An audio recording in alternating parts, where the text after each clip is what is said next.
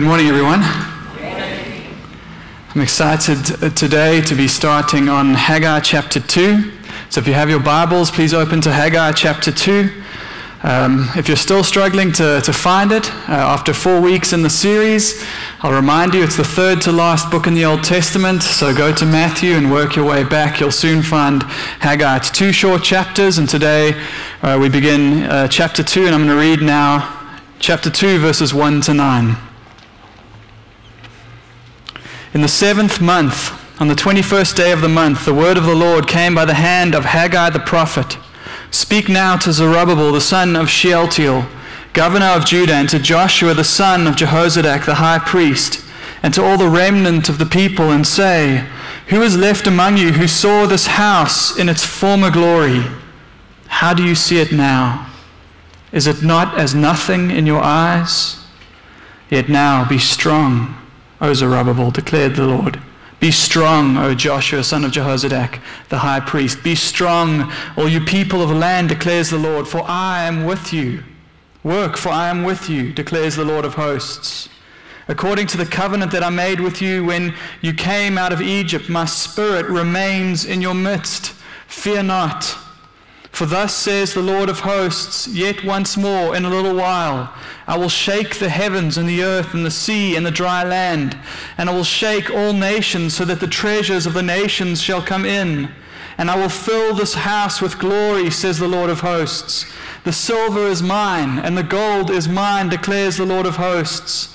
The latter glory of this house shall be greater than the former, says the Lord of hosts. And in this place I will give peace declares the Lord of hosts. Let's pray. Dear God, as we gather together, I ask you for your grace as we consider this passage. I ask that there would be unity in your church as your Spirit works among us. I ask that you would encourage us. And if any face discouragement, and even despair today, Lord, I pray that you would encourage us, you would strengthen your church, and you would cause us to walk in the work of the Lord with joy and with peace. We ask in Jesus' name. Amen. God, have I wasted my time on a fool's errand?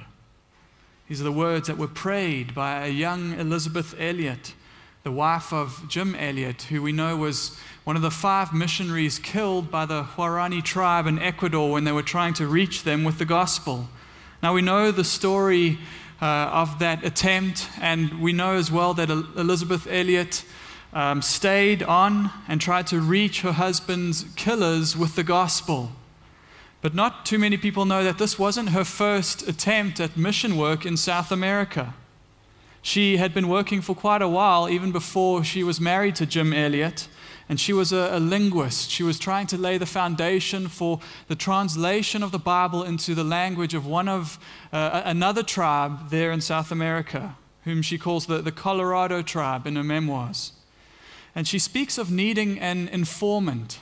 An informant in, in this kind of work is somebody who knows the language that you're trying to translate the Bible into somebody who knows its ins and outs, but who can also speak your language or a language that you know. And so there's that bridge between the, the linguist and the people. She spent weeks and weeks trying to find an informant. And eventually she, she did. And there was somebody who was eager for the work, who spoke Spanish, which she knew, and spoke the language of the people fluently as well. And so they spent weeks making great progress in laying down this foundational work.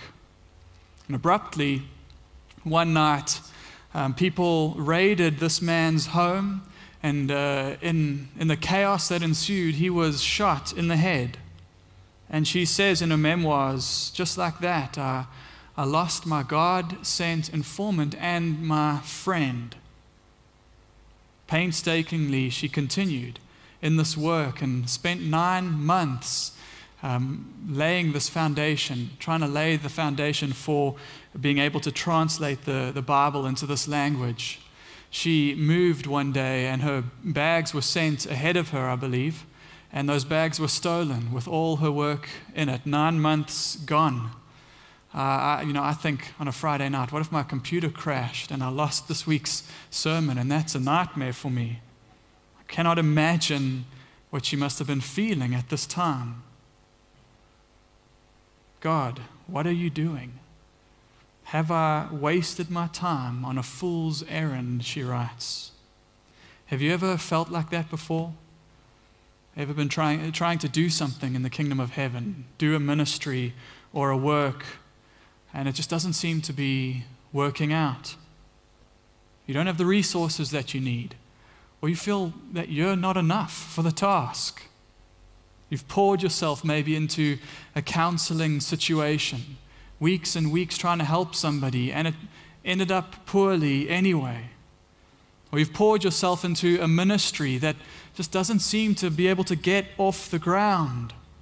Maybe it's something in your, your Christian walk where you're trying to be obedient to the Lord, but you feel discouraged, discouraged in your, your marriage, or in parenting with a difficult child, or in your fight against sin. Feel like it's just not working out. God, is, is this a fool's errand? We all get it. There's nobody who is immune to discouragement. It's a battle that we, we all face at one point or another. Well, we're in good company in the book of Haggai. So you, you remember the Jews have come back from Babylon, from the exile, tasked with rebuilding the temple that had been destroyed by the Babylonians. And they come back eager and enthusiastic, but soon that zeal turns into discouragement because of opposition in the land. And Haggai comes after 16 years where they've been in the land without working on the temple. Their, their discouragement has led to spiritual complacency, and Haggai comes to try and whip them back into shape. We've seen this over the last few weeks. Why do you say that now is not the time to rebuild the Lord's house?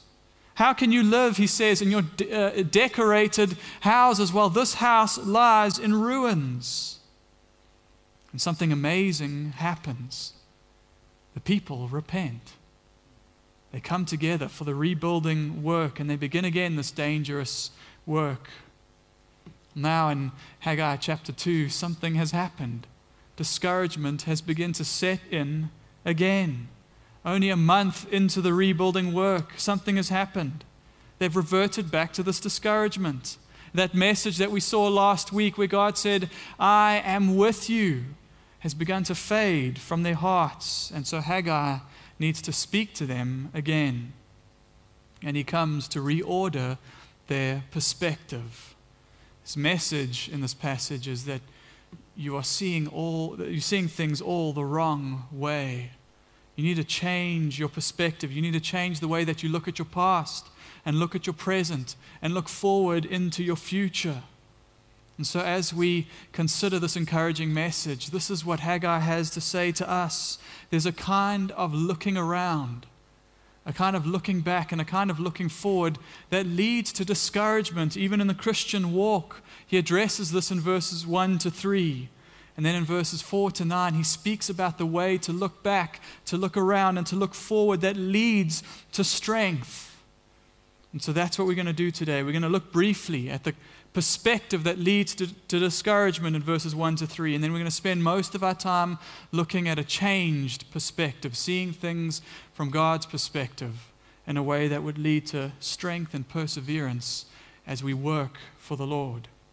Number one, the perspective that leads to discouragement. Um, don't you find it frustrating that your heart, I know it's true for me, my heart reverts so quickly back to discouragement. I can be on a spiritual high now, and within hours, my heart begins to change. They had only worked for a month, and already that change was happening. Uh, I've read and I asked the question how do you go from this great day of revival and repentance to a couple months later, that, that message, I'm with you, fading from your heart? We know as Christians that if we're not careful, our outlook can change so quickly and we lose sight of God and His strength. What happened for them? Let's take a look again at those first three verses. In the seventh month, on the 21st day of the month, the word of the Lord came by the Haggai the prophet, saying, Speak to Zerubbabel, speak to Joshua, speak to the remnant of the people, and say to them, Who is left among you who saw this house in its former glory? How do you see it now? Is it not as nothing in your eyes? Does that ring a bell with you? God is echoing, I believe, the questions that are ringing in their hearts we know from Ezra chapter 3 that when they had laid the foundation of this new temple, there were young people who were maybe born in exile and young people even born in the land who were working in the temple, but there were older people who had lived before the exile and had seen the temple in its former glory. And they see the foundation of this temple and they know what we're building is not the same. We can't accomplish what they did and it led to despair in their hearts, weeping at the comparison. You can just picture it. The, the work begins. And as they're working, these older men are, are talking about the, those glory days, what the temple looked like, the vision before their eyes. And soon that reminiscing leads to nostalgia and the thing about nostalgia is, if you're not careful, it quickly can lead to disappointment in what's around you and hopelessness for the future. Someone has said it's difficult to move forward when you're always looking back. Solomon, who built the first temple, had a labor force that was three times, more than three times, the total number of returnees who are back in the land of Israel at this time. And they worked for seven years on that temple. He had tons and tons of silver and gold and the world's most skilled workers.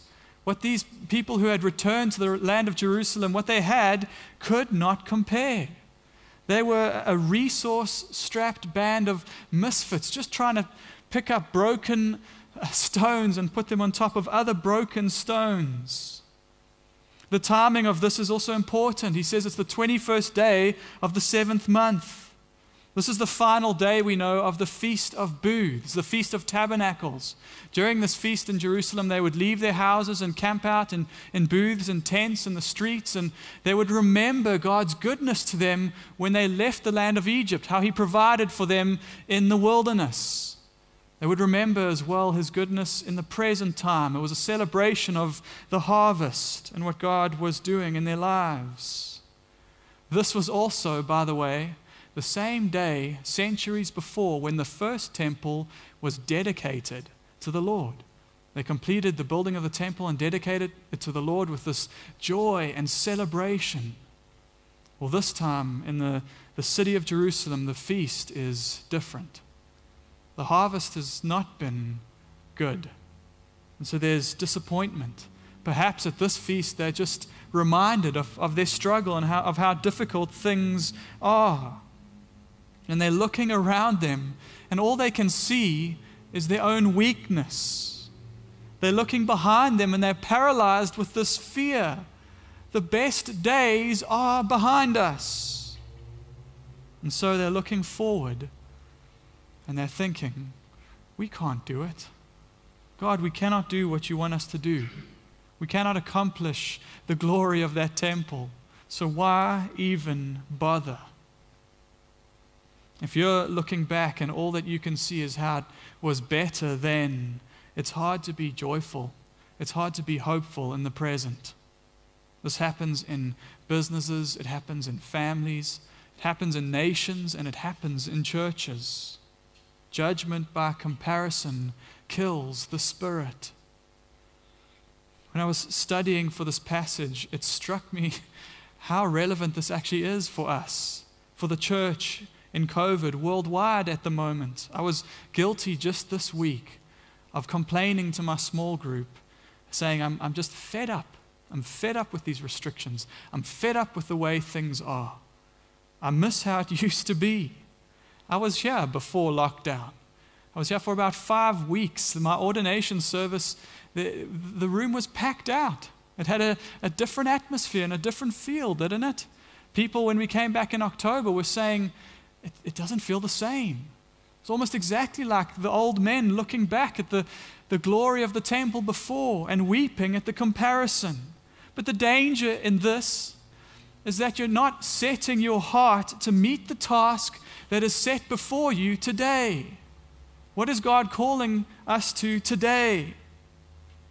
And if you're looking around, even in your present, and all you can see is how much better he is or how much smarter she is than you, I'm not as good a, a mother or a father or a student or a pastor as that person. Their ministry is better. Their family is happier. I'm too weak. My life doesn't compare. God, the task that you've given me is too difficult. I'm not enough. When you make these wrong comparisons, that's a one way trip to discouragement. In the Bible, even the great heroes of the faith are vulnerable to this.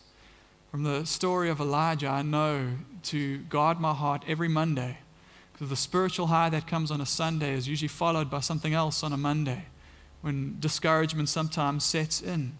Now, Elijah, we know, was involved in that great victory uh, on, the, on Mount Carmel Elijah, the one prophet against 400 prophets of Baal, and God rains fire down in victory. And right after that, everything changes. Jezebel is furious and she wants to kill Elijah. And so Elijah all of a sudden finds himself on the run for his life. He ends up in, in the wilderness under a tree, discouraged, tired, depressed, saying, God, take my life. What's the point? Why bother? I'm the only one left who is faithful. And God comes with a message to Elijah. Basically, stop looking at things from your perspective, your tiny vantage point, Elijah. He says, I have 7,000 who are still faithful, have not bent the knee to Baal. I'm still working in your time. Are you discouraged, Elijah? Are you discouraged, Christian? Are you discouraged, church? Is your calling too heavy and your arms too weak? You need to change your perspective. So, number two, let's look at the perspective in verses 4 to 9 that leads to strength. They're looking at their situation and they see only weakness. They see only a glory that's been lost and a hopeless future. And Haggai's message to them in verse 4 is change the way that you're looking around you. And in verse 5, change the way that you're looking behind you. And in verses 6 to 9, change the way that you look ahead. So let's look at verse 4. Change the way you look around you. He said to them in verse 3 When you look at the temple, how does it look before you? How, does it, how do you see it now? Is it as nothing in your eyes? And then in verse 4, he says, Yet now. He uses the word now again, and he's going to say to them, Let me show you your now, but not from your perspective, from my perspective. Yet now, be strong, O Zerubbabel, declares the Lord. Be strong, O Joshua. Be strong, people of the land, declares the Lord. Work, for I am with you, declares the Lord of hosts. I find it amazing throughout the Bible. The, the command not to fear is the, uh, the, the, the most common command in all of Scripture. And only God can say to somebody who is weak, Be strong. Be strong. Isn't it a strange command? You could command me right now to drop and give you a hundred push ups. And it doesn't matter how much you shout at me, it doesn't matter what you offer me, it's not going to happen, all right? There's an aspect of strength and endurance that's just not present. They're looking around and they're saying, We can't do it. We can't do what you want us to do. We don't have what it takes. We don't have the strength. We can't achieve it. So why even bother? And God says, Since when was the determining factor your ability and your strength? Work, for I am with you. When you're facing discouragement, dis- disappointment in your life, in, in ministry, maybe in a role that God has given to you, what you need to do is realize that if He is in the task, right, if He's in it with you, then it doesn't matter. Uh, it's not about how great you are, it's about Him and His presence. When God appeared to Moses in the burning bush and commissioned him, Lead my people out of Egypt, Moses said, I can't do it. Send somebody else. I'm not able. And God's message was the same Moses, I will be with you. That is the one determining factor that gives force to God's command to weak people be strong. Christ made a promise to us, one that has never failed. We're looking in our home groups now at this commission. Christ gave it to his disciples, saying, Go and make disciples of all nations. And in that, that work, that dangerous work, that life consuming task, that lay everything down at the foot of Jesus kind of work, Jesus, in the same breath, said something and made a promise a promise to infuse into every effort hope and endurance and purpose and value. What did he say? I am with you, even to the end of the age. I believe the New Testament's parallel to Haggai's command is found in 1 Corinthians 15 58. Therefore, my beloved brothers, be steadfast, immovable, always abounding in the work of the Lord, knowing that in the Lord your labor is not in vain. Your labor is not in vain. Mother, are you tired of changing nappies? Are you tired of the endless dishes, the homework, the stubborn kids? Your labor is not in vain in the Lord. Servant, are you tired of a ministry that nobody seems to see or even care about? Your silent labor is not in vain. Christian, are you tired of your struggle in your Christian walk, seeing no rhyme or reason to it? Why must I suffer like this? Your labor of trust, your labor of joy, your labor, of self control is not in vain in the Lord. Be strong and put your hand to the work because God is with you. This is the perspective change that we're all called to make on a daily basis. I'm going to face discouragement with the satisfaction of the presence of God, even when it seems like my labor is in vain. Look around you, he says. In verse 5, look behind you. According to the covenant that I made with you when you came out of Egypt. My spirit remains in your midst. Fear not. This is a profound message to, to change the way that you're looking behind you. My covenant stands, he says. My spirit is still with you. Is uncertainty perhaps eating at them? We were in, in exile for decades. Has God forgotten about us? Is this why all the struggle is happening? And his answer to them is, My promise still stands. Great is my faithfulness. You are weak, but my purpose will come to pass. He says, My spirit. What he means is the same spirit looking back, the same spirit that led the people out of Egypt, the same spirit that filled Moses and filled Joshua for the tasks that were bigger than them. The same spirit that filled David and Solomon in the building of the first temple. My same spirit is with you, he says.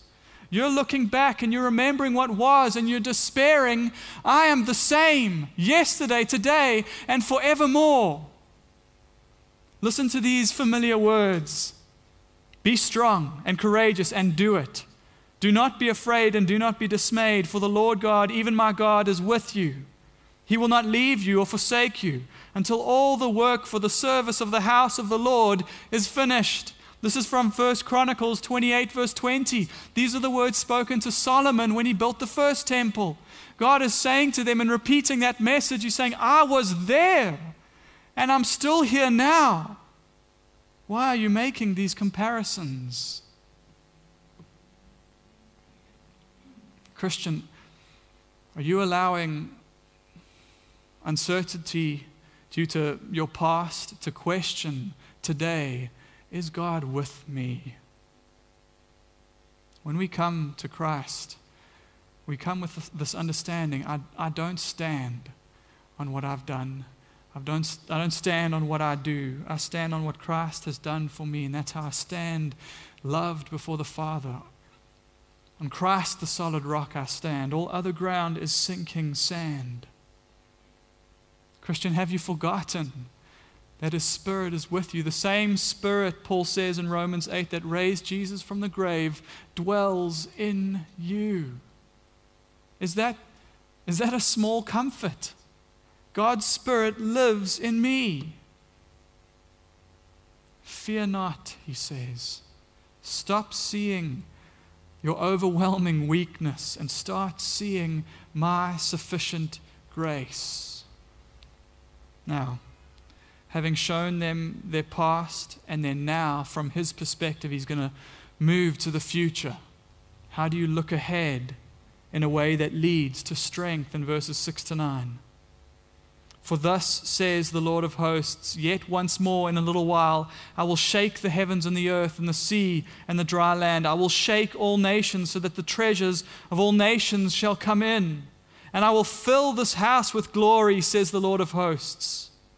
The silver is mine and the gold is mine, declares the Lord of hosts. The latter glory of this house shall be greater than the former, says the Lord of hosts. And in this place I will give peace declares the Lord of hosts.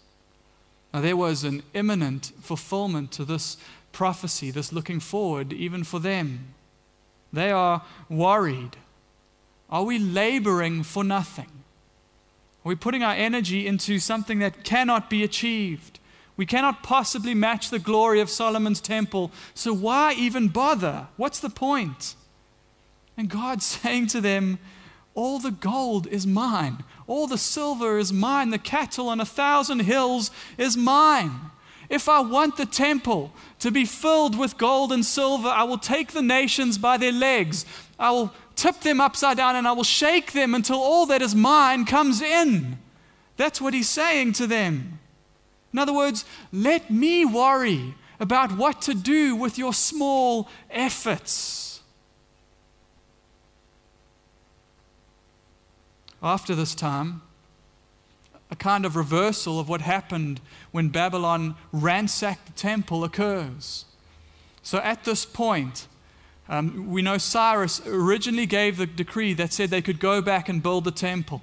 And then after Cyrus, Artaxerxes gave a decree that they must stop. And so for 16 years, they do nothing. And now they begin again under the, the prophecy of Haggai. And so Tattenai, who's the kind of governor over the, the larger area, writes to the new emperor Darius saying, They're beginning this work. Can we oppose them? And Darius, what he does is he goes and he searches the records and he sees Cyrus's original command, edict. And so Darius says to Tattenai, Stop opposing this work. In fact, here's all the treasure that Babylon stole. He gives it back to them for, for, for use in the temple. And so there is a kind of imminent fulfillment of what is spoken of in verses 6 to 9. But it's also clear that there's something to come, a future fulfillment in this passage that is glorious beyond belief. Verse 9 speaks of a, a latter glory that will be greater than the former glory.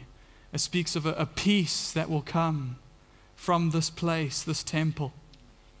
So now, what I want to do, I'm going to ask for a bit of grace, and I'm going to ask for you to stick with me, all right? Because there are different ways to interpret this passage. And usually, a preacher can just approach a passage like this, give his own view, and move on, and it'd be fine. But both views exist side by side in our church. And so, what I want to do is I'm going to share my view. I, I, believe I have to share how this passage uh, causes us to hope, but I want to approach with humility and I want to approach by asking you for grace. I, I've studied hard so that I can be generous. We're talking about covenantalism versus dispensationalism and how we interpret this passage. Stick with me for a little while, if you will. So, there are some who would say that Haggai 2, verse 6 to 9, uh, joins with other passages of Scripture, like Ezekiel 40 to 48, which describes a future glorious temple, and Isaiah 60, in which all the nations come to the sanctuary of the Lord with their treasures in hand. They, they flock to the mountain of the Lord.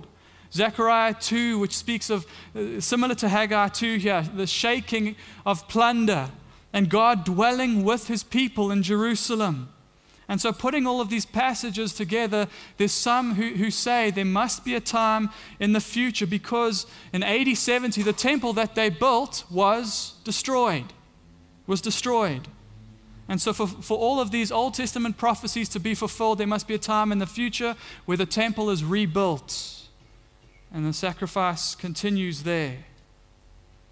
And so, what I want to say in generosity to this position is that if you read the Old Testament before the coming of Jesus and you look at all of these passages, um, your hope would be there's going to come a time. We, they're looking around at the, the nations that are afflicting them, they're looking inward at their own sin. There's going to come a time where it will not be like this. There will be perfect peace with God in our midst in His holy temple. That would have been the hope of Israel. We do look forward to a glorious temple and the nations flocking to that temple to see Yahweh. So, what do we make of the temple destroyed in AD 70? Is there going to be a future temple? So, again, I say some in our church, they believe this is the hope, and they believe their, heart is to stick to a literal interpretation of, of these prophecies.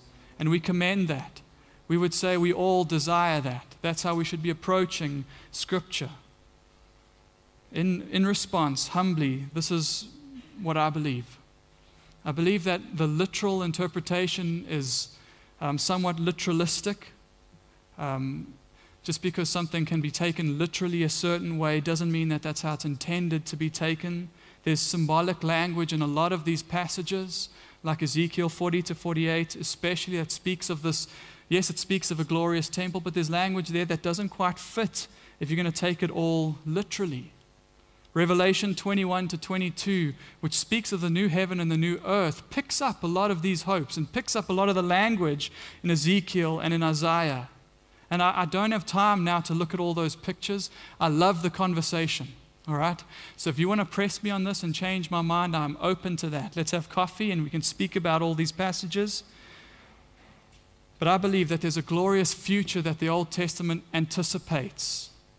But the way that it anticipates it by, is by speaking to an old covenant people in a language that is old covenant language. In other words, this is how it's going to be perfect peace, perfect worship, but described in worship language that they understood, in the language of the temple, the physical temple. Furthermore, if the New Testament looks forward to the destruction of that temple, which Jesus did, he looked forward to the destruction of the temple in AD 70, and Revelation, we believe, was written after it, after it and so was aware of it. I would expect to find somewhere in the New Testament some kind of language, something to give comfort to a people who are seeing the temple be destroyed. But there is not a word that I know of in all of the New Testament that would cause any hope in a physical temple. Why the silence? In fact, when the New Testament talks about this temple, if you read the book of Hebrews, it talks about the sacrificial system. And the language used is that it's forever made obsolete by Jesus. Jesus, who is the great high priest, the perfect once and for all sacrifice.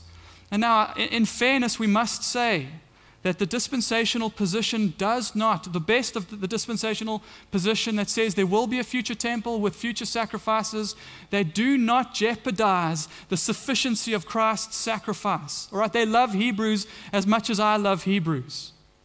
They say, from what I've read, that the, the future sacrifices of the temple would look back upon the cross in the same way that the Old Testament temple looks forward to the cross.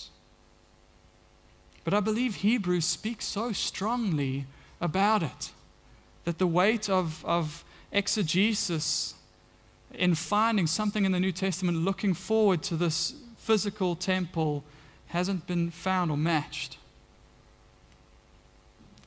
The New Testament is not silent. It speaks a lot about this temple and the hope of the Old Testament. And I believe what the New Testament offers is a glorious and future hope, something that was beyond imagination and something way better than a physical temple. G.K. Beale, the, the biblical scholar, says to see Christ and the church, and I would say to add the new heaven, the new earth that God will make and, and dwell with us there. To see that as the true end time temple is neither an allegorical spiritualization of the Old Testament temple nor of the prophecies of an eschatological temple, but is an identification of the temple's real meaning. So, what does the New Testament say? The temple that they worked so hard to build was going to be destroyed in AD 70, but not before the Messiah came. There was something important there in God's plans. Jesus came and he came to the temple in Matthew 12, verse 6, and said, Something greater than the temple is here. John 2, he said, Destroy this temple and I will raise it again in three days.